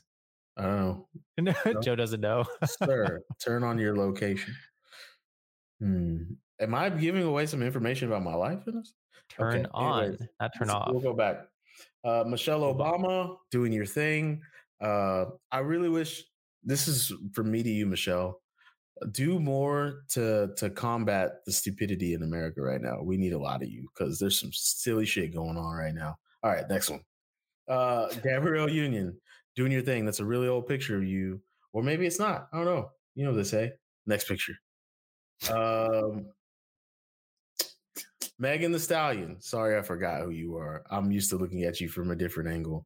But you're doing your thing, girl. Keep it keep it on up. Nobody nobody gets a Grammy and then and then dry humps their dry humps somebody on stage in the same night. But you did that. You did that. All right, and who's next? Is that it? Yeah, we don't, yeah. Her. Oh, yeah. Shout out to her. Shout out to her. Shout out to her. And then this has really grown over the years. It used to just be old wide face. Mm. Uh, but uh, where's old wide face? There she is. Old wide smile ass. Look at Zoe Saldana doing her thing. Wide smile and long necks, baby. You know? Out here looking like a Pixar dinosaur. Jesus I see you, girl. Christ. She does though. Tell me she never coming like- on the show. Like you, like you started that so that you could ha- like at some point potentially have them on the show. But you know why I started never that? Going to. Sh- they're you never going to come on. You don't know me like that. You, that is why I started that. That mm-hmm. is. I wanted it to be this crazy internet thing, and she was like, "Hey, so you've been talking about me for five years? Like you damn right, long neck. Damn right. Yeah, you would not." You would not. She wouldn't do anything about it. She wouldn't. All right. So that's it, guys. I'm pretty sure that's all the shout outs. And of course, shout out to Joe and yeah, token launch. To now, did you get that domain? Like, how'd you get .ca? Did you get that from Handshake? I think it was on um, I Want My Name. Oh, wow. That's a well, domain registrar. But I just yeah. bought the .com today, so I'll fix it. Okay. No, you should keep it .ch. People think it's like Chinese. Wasn't token launch dot com a thing? Oh, you bought it. Well, there we go. Um, token launch, uh, token launch, L A U N dot C H, right? It's a dot C H play. All right. Um, and I'm pretty sure you'll get this and point it to token launch dot com. So there you go. Um, Joe, thank you for coming on, and shout out to you and all the other members of Slack that come in and kick it with us on a daily, weekly, monthly basis. You know, you know, it really makes it worth it. It's been fun and educational. So thank you guys for creating a great community. Yeah. You should, you know, what is your favorite thing about the, the Bitcoin podcast Slack? Oh, on the spot. Oh, on the spot. It's just all the great advice, all the great community members. You know, you got a lot of people that know a lot. A lot of have a lot of deep knowledge and a lot of people that are really fun, and everybody in the community has a different aspect, a different perspective. And I think that having everybody together when we can have, you know, pretty constructive debates makes it a very good place to learn and also a very good place to kind of share information. Dope. Well, but it's mostly the fun aspect, right, Joe? You already mm-hmm. know everything. Like, nah, I don't know anything. All right. Well, play the outro.